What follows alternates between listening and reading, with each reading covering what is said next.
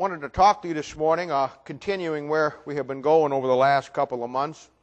And, uh, you know, when we started out, we talked about how that we wanted to really focus on helping build the right kind of relationship with the Lord through the Word of God. We went through a number of different studies in the book of Nehemiah, showing you, first of all, the biblical way to build a church, talking about the nine gates that are found in that book, the book of Nehemiah being a picture of rebuilding of Jerusalem, the walls, the city without defense. We went through all of that and showed you how that there were nine gates in that city. Each one of those gates match up to something that the local church needs to have today as far as ministry is concerned. Then we began to focus and define some things for you. And there's a number of things that we have to get down on the baseline of understanding before we really, you know, begin to uh, put all of it together. My goal is to bring you through all of these concepts. Today, we're going to look at a little bit more of how to pull it together. We talked about the judgment seat of Christ, and I laid out every aspect of that, showed you how it was the most important doctrine in the Bible for the child of God. We even went so far as to look at the, the questions that God's going to ask at the judgment seat of Christ, found in the book of Job. We laid out last week uh, probably the greatest one thing you have to get in your life as a child of God, and that is balance. Understanding how to balance everything in your life. We focused particularly on the Word of God, showing you that if you're going to learn the Bible, and if you're going to ever build a relationship with God to the point where you really have what I call a working relationship with the Word of God. In other words, the Bible doing in your life what God intended for it to do, you're going to have to understand balance when it comes to the Word of God. We talked about the three applications of Scripture, how that the Bible has a historical application, a doctrinal application, an inspirational application. We focused on what it takes to know the Bible, and we showed you the difference about just knowing a lot of things about the Bible, which many Christians do. You can find all a lot of Christians today who know a lot of things about the Bible. You don't find very many of God's people today who know the Bible, and there is a big difference. So we have been talking about a biblical format for understanding the Word of God. I don't know why people are so confused when it comes of a biblical way to understand the Bible. I mean, God gives us a pattern for everything in our lives. Certainly, He gave us a pattern for studying the Word of God. And that's the pattern that we want to really understand and define and then help you apply it into your life. Building God's people and building their lives into the Word of God. The only way that you're ever going to really have a, a relationship with the Lord the way God wants you to have it. And last week, we, we began to show you how to break it down. Now, today, we're going to move into the next level, and I'm going to show you what to do with it once you break it down, or how you look at learning the Bible. Now, Isaiah chapter twenty-eight, uh, come back here and look at verse nine. It says this, "Whom shall he teach knowledge, and whom shall he make to understand doctrine? Them that are weaned from the milk and drawn from the breast. For precept must be upon precept, precept upon precept, line upon line, line upon line, here a little, and there a little." Father, we thank you and praise you for the Lord Jesus. We ask you to uh, bless us today. We thank you for the ones that uh, braved the elements today to be here. We thank you, Father, for uh, our time in the Word of God. We pray that you'll bless us. We pray, Father, that not only uh, will you protect the people, Lord, that uh, are, are ill and sick today, and comfort them. But, Lord, we pray also that as these people go home today, that you'll watch over them and bless them. We thank you for all that you do for us. Holy Spirit of God, show us and lead us into all truth today. And we'll thank you and praise you in Jesus' name. For his sake we ask it. Amen. Now, when you come to the book of Isaiah chapter twenty-eight, here again, let me give you a little information here. Now, historically, this is dealing with the nation of Israel. The nation of Israel is in apostasy. The nation of Israel uh, has departed from the Word of God. They're not doing what's right with the Word of God, and they're suffering the judgment by the other nations uh, coming in and persecuting them, and God getting ready to send them into captivity. How many times have I showed you through our Thursday night Bible studies or our one-on-one time in the Word of God, or even teaching on Sunday morning, how that the parallels between the nation of Israel and the church. How that God had a plan for the nation of Israel. God has a plan for the church. They're not the same plan. They deal with two kingdoms. One of them deals with the, the nation of Israel, deals with the kingdom of heaven.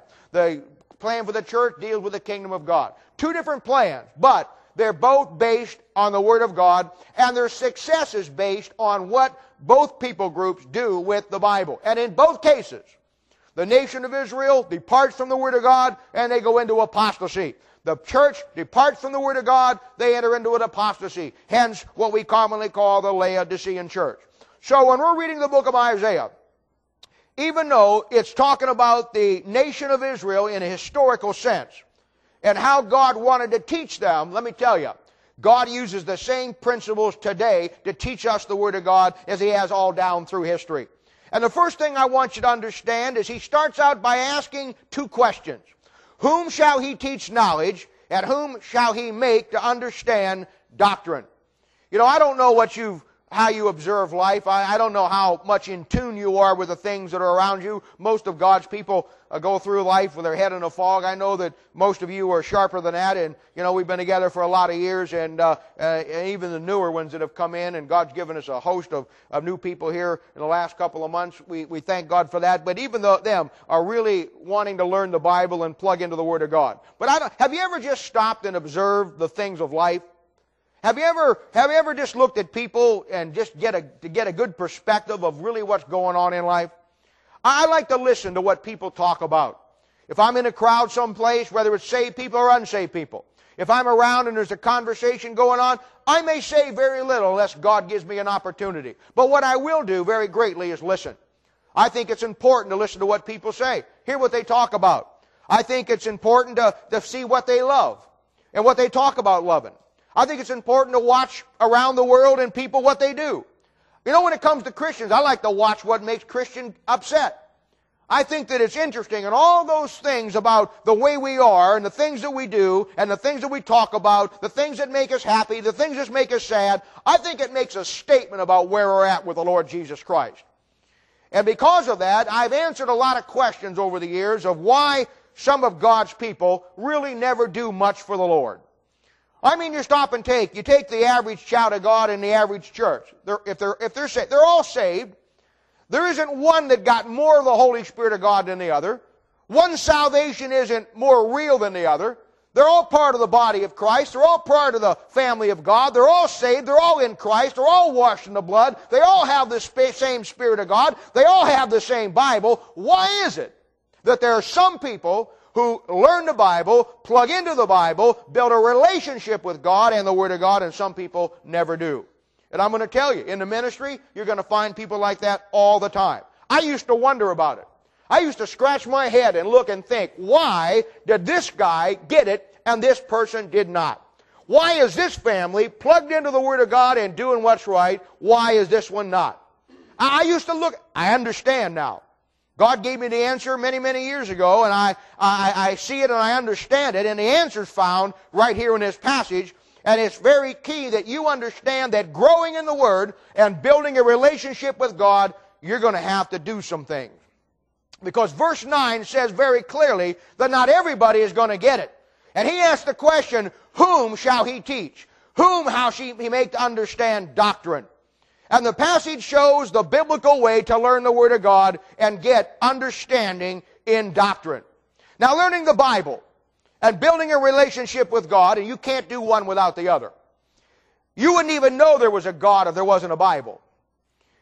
The Bible is God's revelation to man, that God reveals what He's doing and reveals about Himself. We would not even know there was a God or there was anything about God if God hadn't given us the Word of God. Yes, I know the heavens declare the glory of God. Yes, I know that you see God in creation. I understand. But the Bible says, how shall they hear unless they have a preacher?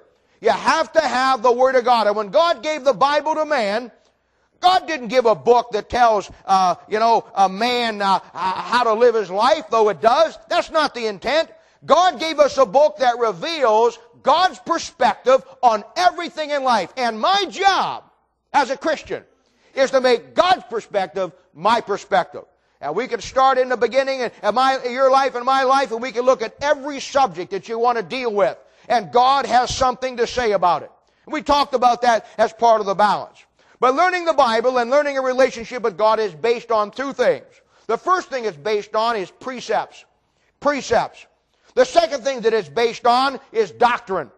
Now, precepts are basic Bible principles. They're rules of action, like the Ten Commandments is a set of precepts. They're principles. Uh, uh, the law of sowing and reaping, that's a precept. It's a law of action.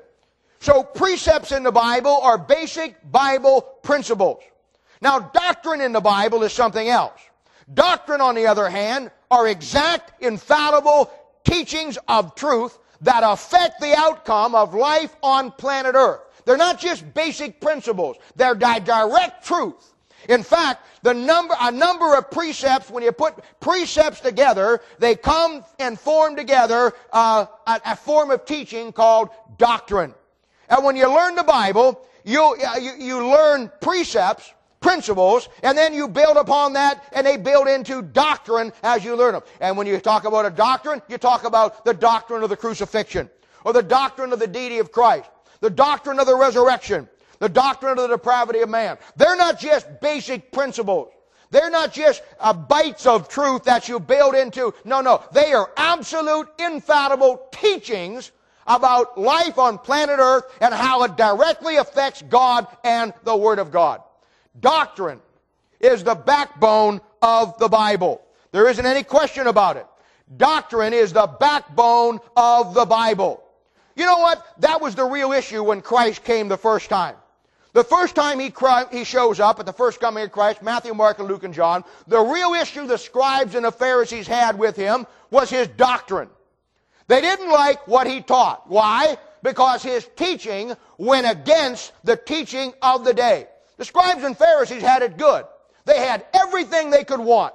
They had their own little kingdoms. They had an alliance with the Roman Empire. You don't bother me, I won't bother you. You allow me to do this, I'll do this. I'll keep the people in line if you allow me to have my position of power. It was a very neat little organization that they had. When Jesus showed up, he shattered that whole philosophy. When he showed up, he showed up to bring in a king and a kingdom. When he showed up, he brought, he brought in a, a, a reign of righteousness and a reign of peace.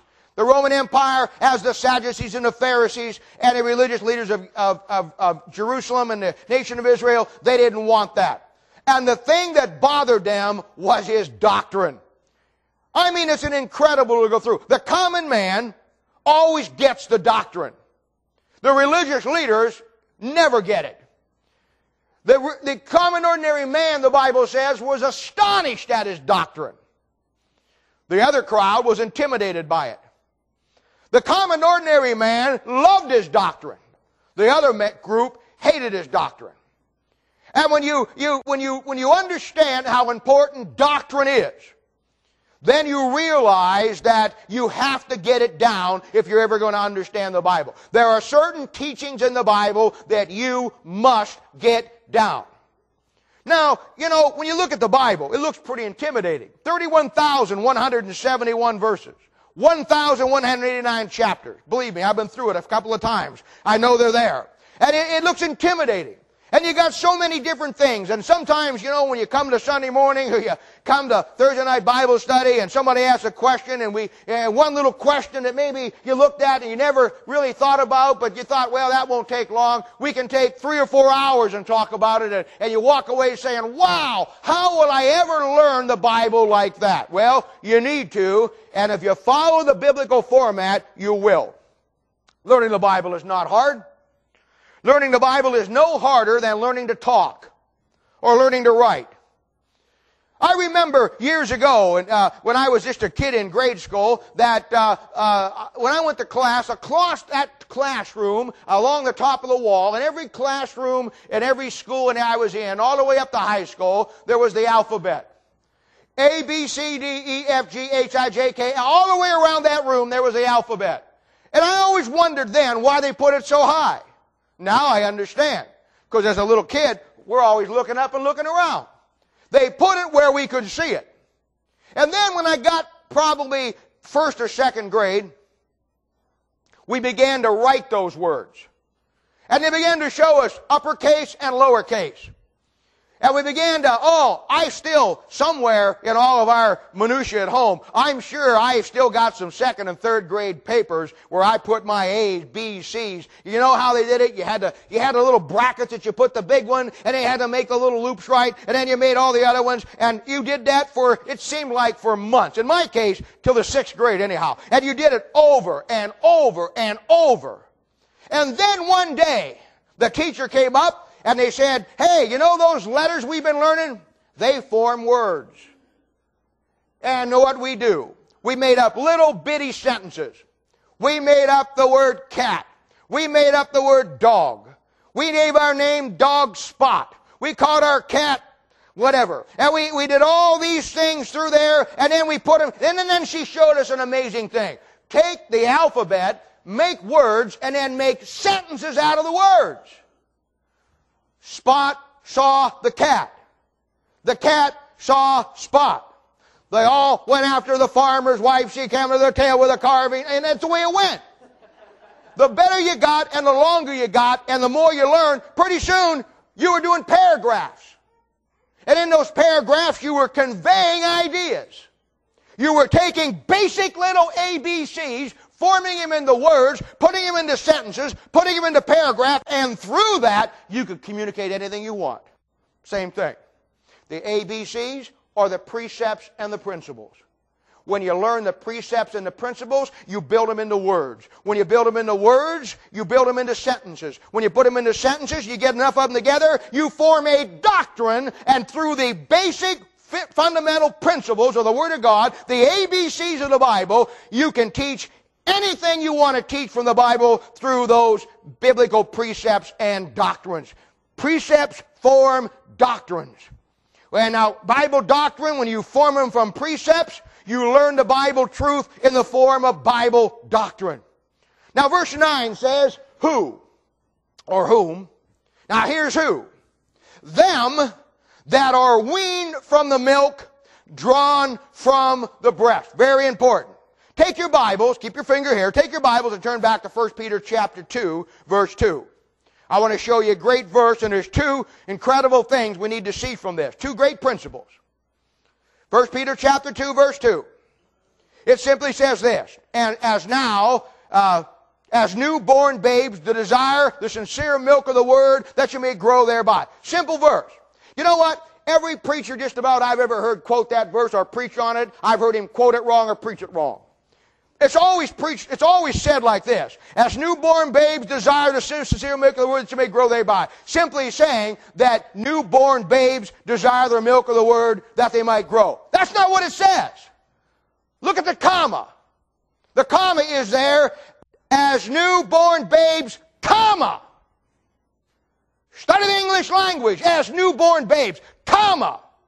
It's not saying newborn babes desire the milk of the word. It's saying you and I as a child of God should desire the milk of the Word just like a baby can't live without it.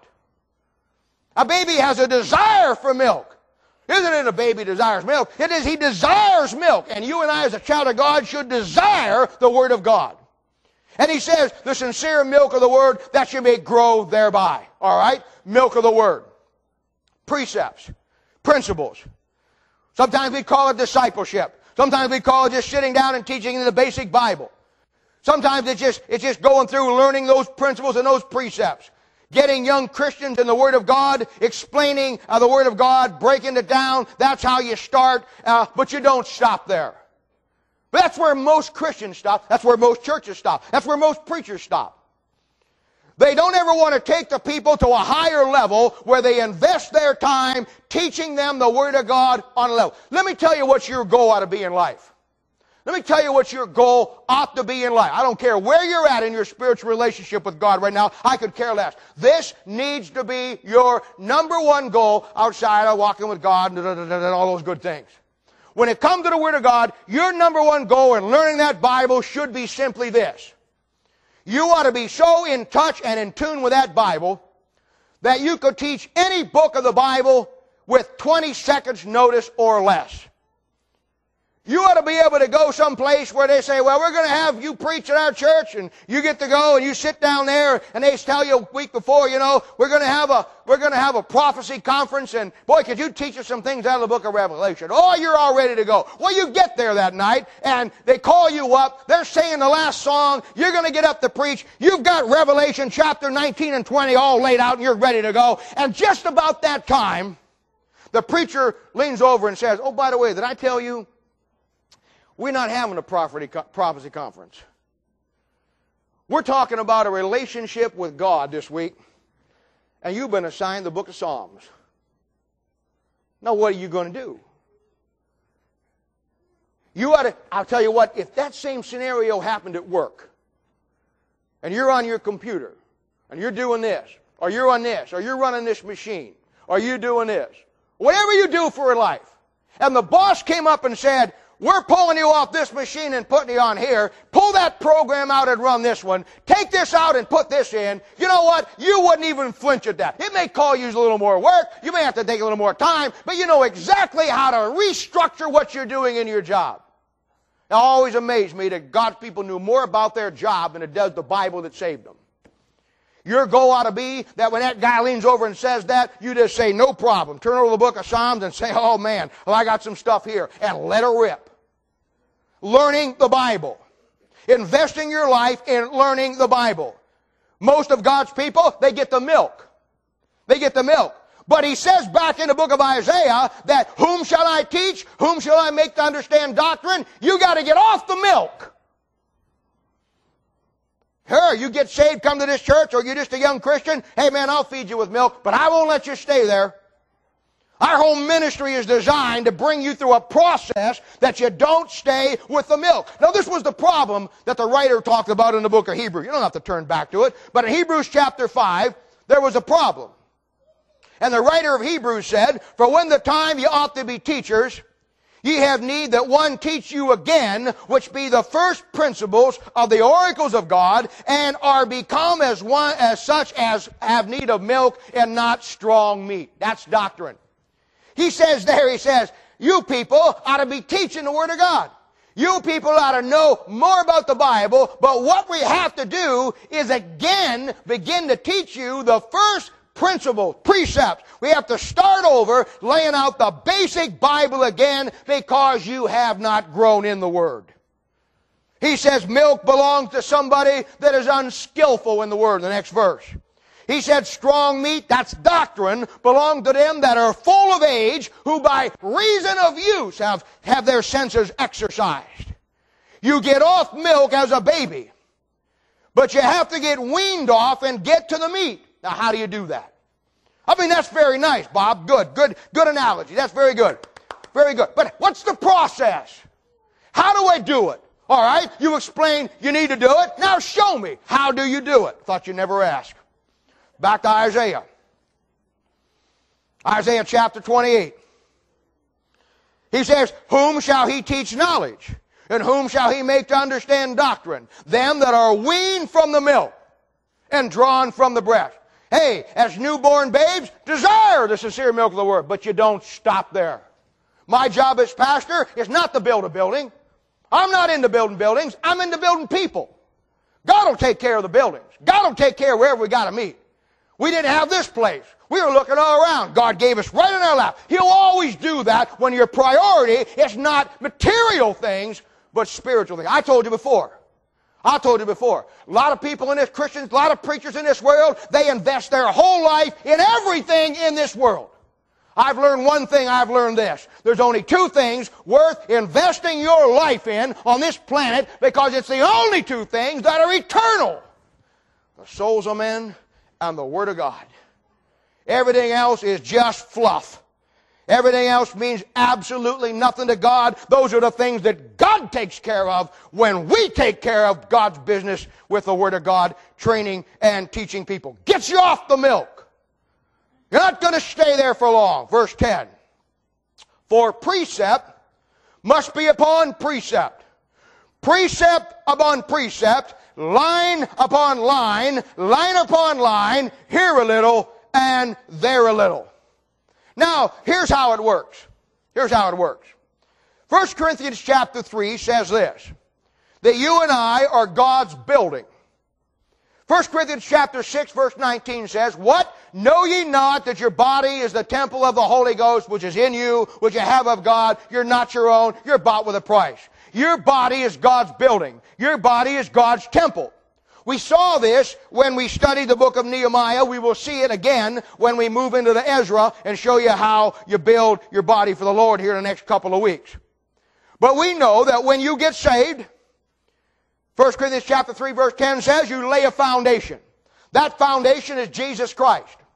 When we studied uh, our, the judgment seat of Christ, we showed you how that when you get saved, that foundation is Christ. The rest of your life, you build upon that foundation three things. Gold, silver, precious stones. Gold, deity of Christ. Silver, what is price cause the redemption? And precious stones, people. A balance. One, two, three. Just like we looked at last week. You build upon that foundation the rest of your life, gold, silver, precious stones. You come to church, you come to Bible study, we meet one hour a week going through the Bible, you read your Bible, you study your Bible, you ask questions, you come on Sunday morning, you hear messages, you buy the tapes, you, you, you, you, uh, you put it together and you go home and you know what you have? You have a bunch of biblical precepts and doctrines, and what you do, the day you get saved, you lay that foundation. And then you build upon that foundation precepts. The precepts, the principles of the Bible, are the building blocks by which you lay the course on the walls of this temple. As you build, you move through milk, and you move into doctrine, and you learn how to understand doctrine. Then you have something else. He says, precept upon precept. Then he says, line upon line. You know, I'm not very good at masonry work. I tried to build a, a, a, a, a, a foundation one time out of cinder blocks, and they tore it down two days later and did it right. It wasn't that I wasn't sincere. I was sincere. It wasn't that I uh, that I didn't have all the right tools. I did. I had good quality cement. I had good cinder blocks. I had a trowel. I had all the stuff that I needed. But when I started to look at that thing, I looked at that wall, and it was just going every which way. It was not straight. And let me just say to you, there is no strength in an unstraight wall. So I had a friend of mine, I said, what did I do wrong? And he said, well, you didn't keep your wall straight. And I said, how in the world do you keep your wall straight? He says, Bob, you got to put a line on it. And he went down at the end of that thing and drove a little stake in it. And he went down the other end, drove a stake, and he put a real tight line on it. And that line was straight. And he laid that course of block along that straight line. And in a half a day, he had the wall twice as far as I got it. It was straight as an arrow. Years later, I looked back at that when I understood this passage, I read this passage, and I began to realize the importance of it. You know what? When you study, the day you get saved, you lay the foundation. You build upon that foundation the building blocks, the precepts. And as you build them up, what keeps your wall straight? Line, the line. You know what the line is? It's doctrine. When you build the wall and lay the block, they turn into doctrine. The doctrine is the line that keeps you from getting your wall, building your body for the Lord, crooked. It keeps you straight. Don't ever forget. Second Timothy chapter three verse sixteen says, all scripture is given by inspiration of God and is profitable. What is the number one thing that is profitable for? Doctrine. Doctrine. Why? As long as you build on the foundation with the precepts and the principles and you turn them into doctrines, the doctrine is the line that keeps your wall straight. You will never go astray when it comes to God or the Word of God. The foundation is the day you got saved. The basic precepts is the milk and the building blocks. And the doctrine is the line that keeps you straight in your walk with God. You will never get screwed up in the Word of God with bad doctrine or lack of doctrine if you understand that principle. Then verse ten. For precept must be upon precept, precept upon precept, line upon line, line upon line, here a little and there a little. Here a little and there a little. Here a little and there a little. You build from here and from there. You, you, you begin to lay down the foundation. You build the, the precepts. You learn doctrines. And then as you come to Thursday night, Sunday morning, you read your Bible, our time in the Word of God, whatever we do, whatever time we spend in the Word of God, you're adding a little here, a little there, you get a little more here. You know what? There's things that I'm teaching you right now that you're writing down in your notes or putting in your Bible that you don't fully understand. And one of these days, two years, three years, maybe five years down the line, you're going to read something in the Bible, you're going to hear somebody preach something, and it's going to be like somebody turned the lights on, you're going to say, oh, that's what that is. You got to build it here a little, there a little, adding the Word of God to your faith. I'll tell you what we're going to do in time. I decided this.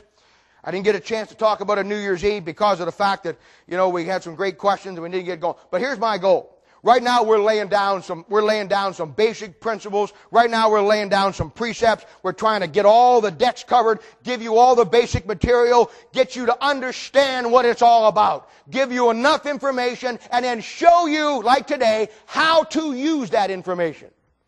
But along the lines here, when we get to a point, here's what we're going to do. Once we get that out of the way and we get that finalized, well, you understand it. We're going to start, we're going to start in Genesis. You see, we need to build a resource library that will help build people. We need to have something in our hands that five years down the line, or whenever, somebody says, hey, I want to learn the Bible.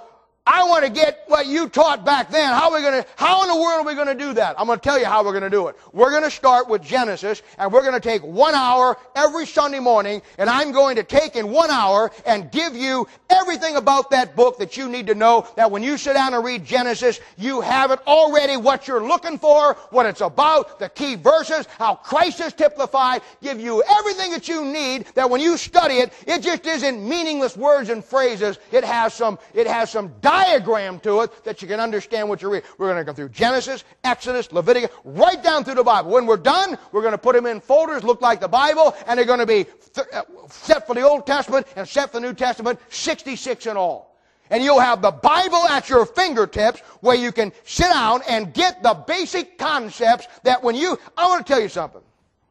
For test, go home and read Romans this afternoon. Or sometime this week. Now, some of you already are because we're studying it together. But the bottom line is this. When you read Romans, if you've never read it before, and you've not been around as long as some of you have been around, you're going to come away scratching your head saying, what did I just read?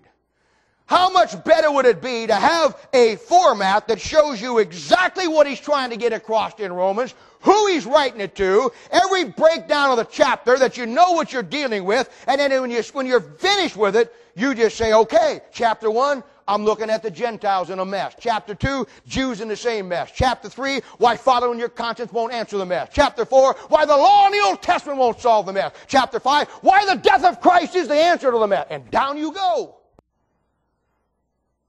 You, we, we have to have a format by which we break the Bible down into basic principles that you can learn in time doctrine. Because without doctrine, you ain't going anywhere. You ain't going anywhere. You'll be on a platform someplace sometime, and somebody will lean over to you and say, oh, by the way, brother, we've changed the format. You're doing Psalms. We have the paramedics out there. This man just had a heart attack. The day you get saved, you lay the foundation. The basic precepts and principles are the basic milk of the Bible, the building blocks. As you build them, you put them together like the A B Cs. It makes doctrines. The doctrine is the line that keeps your wall straight. And as you grow up and as you get older in the Lord, you build that wall and that temple straight for God, strong for God, by adding to your faith. Adding a little the rest of your life. Here a little, there a little. Now look at verse twelve and look at verse thirteen. Now this is how Israel dealt with it. To whom he said, this is the rest wherewith you may cause. Notice I didn't talk about verse eleven, stammering lips. That's tongues. That's tongues. That ain't for us. And somebody said, well, tongues is in the Bible in the Old Testament. Look at verse fourteen. This people, this people, this people, this people, which is in Jerusalem. The nation of Israel. They're told to look for a sign. Tongues is a sign. Doesn't apply to you, but the principles of how to learn the Word of God does. To whom he said, this is rest wherewith ye may cause the weary to rest, and this is the refreshing, that's the Word of God, that's the precepts, that's the doctrine, It'll cause you to rest once you learn the Bible. It'll refresh you like nothing else will. Yet they would not hear. But the word of the Lord was unto them precept upon precept, precept upon precept, line upon line, line upon line, here a little and there a little, that they might go and fall backward and be broken and snared and taken. The word of God will either cure you or kill you. Your choice. It'll either be the greatest book in your life or the worst thing you ever got into. The worst thing you can do is get saved and then not grow. And this is why the average Christian is in the mess that they get in. They, this is why the average church, they reject the Word of God. They reject doctrine. They will not grow past the milk stage. They will not step out past the milk stage and ever learn the doctrine of the Bible. They still think an apostle and epistle is a husband and wife. They think Noah's wife was Joan of Arc. They have no idea how to put the Bible together and lay the Word of God out. And because of that, because they have rejected growth. Because I'm going to tell you right now, it says, study to show thyself approved. A workman. Going to take some time. You're going to have to do some things in the Bible. Take some time away from other things. You're going to have to work hard. You're going to have to labor to get it. It's not just going to fall into your mouth. But I'm telling you, it's well worth the time spent with God learning that book. I'm telling you, your goal ought to be that by the time you're fifty or whatever the case may be, you ought to have all thirty-one thousand one hundred seventy-one verses, cross-references laid out, knocked down, and understood. And if you don't, I'll tell you right now, all you know is a lot of things about the Bible. To throw you in Genesis chapter six, you wouldn't know where you're at with a laser beam and a flashlight. Put you in Psalm one oh four about the ships in the deep with Leviathan, you'd be lost as a frog in a hailstorm. Throw you in the book of Proverbs someplace, throw you over there in the book of Nehemiah or the book of Ezra or Isaiah or Jeremiah, and have you try to explain where you're at, what you're doing with, you'd be lost. All right? Book was given to keep them straight, but they rejected it. Look what happens when you take that posture. It's a nice word today, posture. First thing is, fall backwards. We call it backsliding. Second thing, broken. Lose their will. Their will's gone. Next thing, snared. Sin overcomes them again. Taken. Gone. You don't see them at church anymore. Now that's why so many churches run so many people through the doors. I'm not just talking about people visiting. I'm talking about people that supposedly come and get saved and then never see them again. They come for a week, two weeks, and they're gone. I've seen it all my life. All my life. I've heard preachers get up and brag about how many people they got saved last week, and the bottom line is they're not in church today. We have different definitions of what really getting saved means. I mean, you can get anybody to make a profession today. But getting them into the Word of God to disciple them, getting them into the church, that's another thing. No, no, no. I'm telling you. The, the problem is today that w- people come and they leave and they don't stay. They don't get grounded simply because pastors, me, God's people, don't take the time to ever get them past the milk stage. We're too busy doing all the other things of the ministry when the bottom line is the ministry is nothing more than people. And that book and me ministering the Word of God to you, however we have to do it. Getting you to the point where you take the milk, and that milk, as you understand the foundation, and you build upon that foundation, the building blocks of that temple, and then you turn into doctrine. The doctrine keeps you straight, and you learn more about the Bible, and you go all the way through it. That's why this Bible says, all Scripture is given by inspiration of God and is profitable for doctrine, for reproof, for correction, for instructions in righteousness, that the man of God may be perfect, thoroughly furnished, not finished.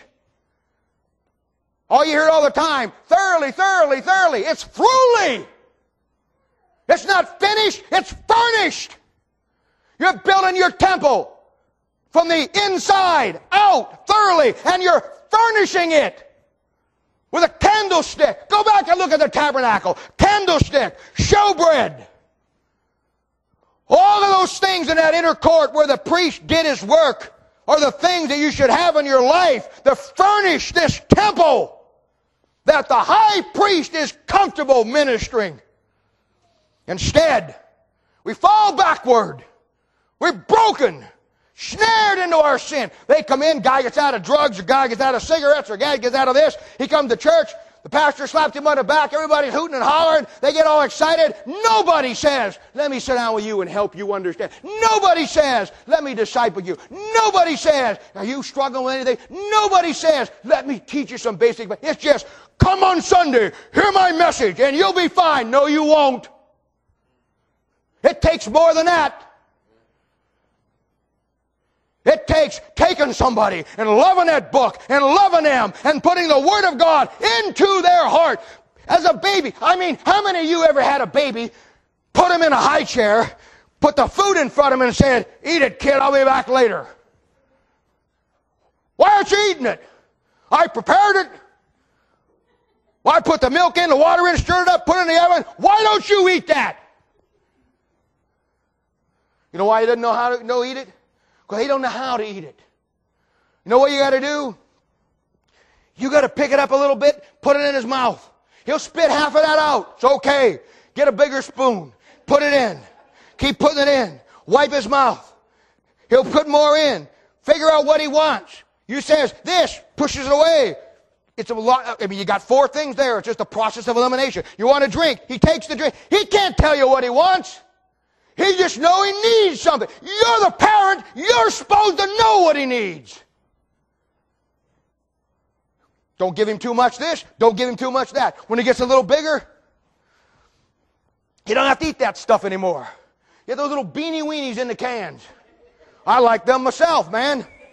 And he takes those things, and you know what? He'll stick them in every orifice on his face, up his nose, in his ear, in his eye. But he finally he gets the right one and eats them. Then you take him out a little older. He takes him out there, and you go to you go to a restaurant. You don't have to bring the special food. They now have child portions. They can get a little bit of portion. What you? Me? I always got him an adult portion because I wanted to eat what he didn't eat. In fact, I'd eat the other table what they didn't eat if I could get away with it. And they got there. And what do you do then? Now he can eat meat. Oh, yeah, he can chew it now. He's got teeth. He's not going to choke on it. But you still got to cut it up for him. Because he's got this thing that he takes the steak and sticks the whole thing in his mouth. You got to show him. You eat little pieces. And then there comes a time. There comes a time when he gets past that point.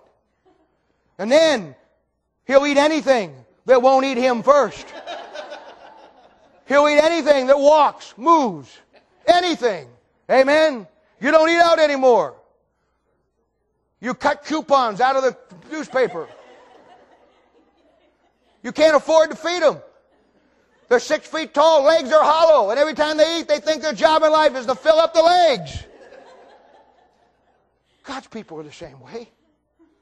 Young Christians, they can't cut up the meat. They can't digest the protein. They can't just sit down and eat everything the way that you and I eat it, and they don't know how to. And thinking that they do is the worst mistake you can ever make as a Christian. They don't. You and I are older in the Lord. That means we ought to be smarter. Unfortunately, it always isn't the case, but we ought to be. And when we look at a young Christian, we automatically know what he needs, but we are so busy getting him into a little mold. And then we wonder why he falls backwards. Wonder why he gets broken. Wonder why his old sins come up again. When his old buddies come around, or the girlfriend calls him, or the guys at work.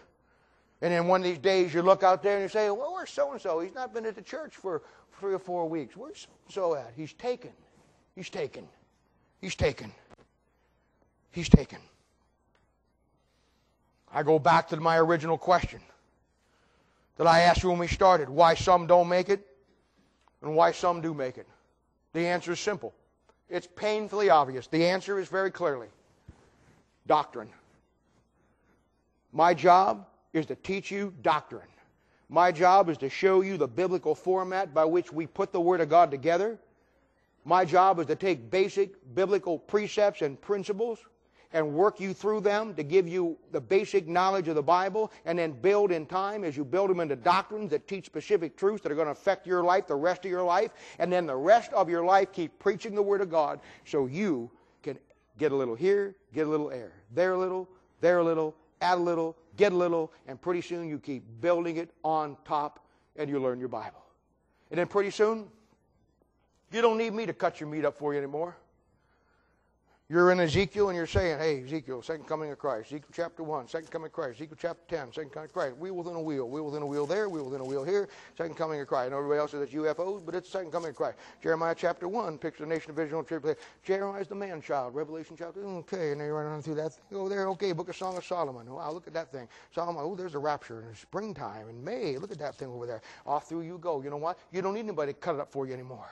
Now, strong meat belong to them with age. Doesn't mean you get older. Age in the spiritual sense is a lot different than, than age just growing old. I know a lot of guys that were forty years old and knew much more about the Bible than somebody who was eighty or ninety. It has nothing to do with how old you are. It has to do with how much time you spend in the book. It's like somebody said one time, back in the early last days of the Philadelphian church age, back when they had uh, some of the great preachers, they were out there tearing the place up, ma'am. And they wanted this guy, they had Moody in this church every year. And Moody was a great preacher. His church is dead now, but he was a great preacher. And he was out there, you know, and they, they said, well, who are we going to have this year? And the guy, one guy said, well, let's have Moody back again. The deacon that hated Moody because he never wanted to get right with God and was holding out and didn't like good hard preaching. He said, why do we always got to have Moody? Has Moody got a corner on the Holy Spirit of God? The old deacon said, no, but I do think the Holy Spirit of God has got a corner on Moody. It ain't how much, it ain't how much you have of the Holy Spirit. It never has been. You get all that the day you get saved. You get all there is. It is not a point of how much do you have of the Holy Spirit of God. It is about how much the Holy Spirit of God has of you. That's how you learn it. Precept upon precept, line upon line, here a little and there a little. Hey, you know what? It's going to be a great year. We're going to learn some things. God's already, just in the short time we've been here, God's given us so many good people. This holiday service goes by. I think one in the last six months we didn't have a visitor. And I'll tell you what, God's going to do some things if we just stand true to the Word of God and keep preaching the Bible. I, I still believe. I mean, you can have all the fang-dangled things in the world. You can do all the things and have all the pageants and all the things and about to bring people in today. But you know what? I still have the same mindset that Jesus said, if I be lifted up, I'll draw all men unto me. I still believe that's the best way to build a church. When I get in this book, oh, I got one thing I want to do. That's lift, two things I want to do. Lift up Jesus and edify you. Everything else will take care of itself. Everything. Everything. Let's pray. Father, we thank you and praise you for the Lord Jesus. We love you so much. We thank you for the day. We thank you for the message. We thank you for your Spirit that delivered it to us. And Lord, I, I just ask you, Father, to, in this next year, to take our hearts and knit them together even more than they already are. Build us, Father. Let me take these young Christians and, and mold them and make them uh, into everything you want them to be. Help me to lay on that foundation all the building blocks that will bring them to be strong and stand for you. Lord, we love you. And we thank you for all that you do for us. We pray now that you'll dismiss us, take us home with thy blessings, and keep us safe. And we'll thank you and praise you in Jesus' name. For his sake we ask it. Amen. God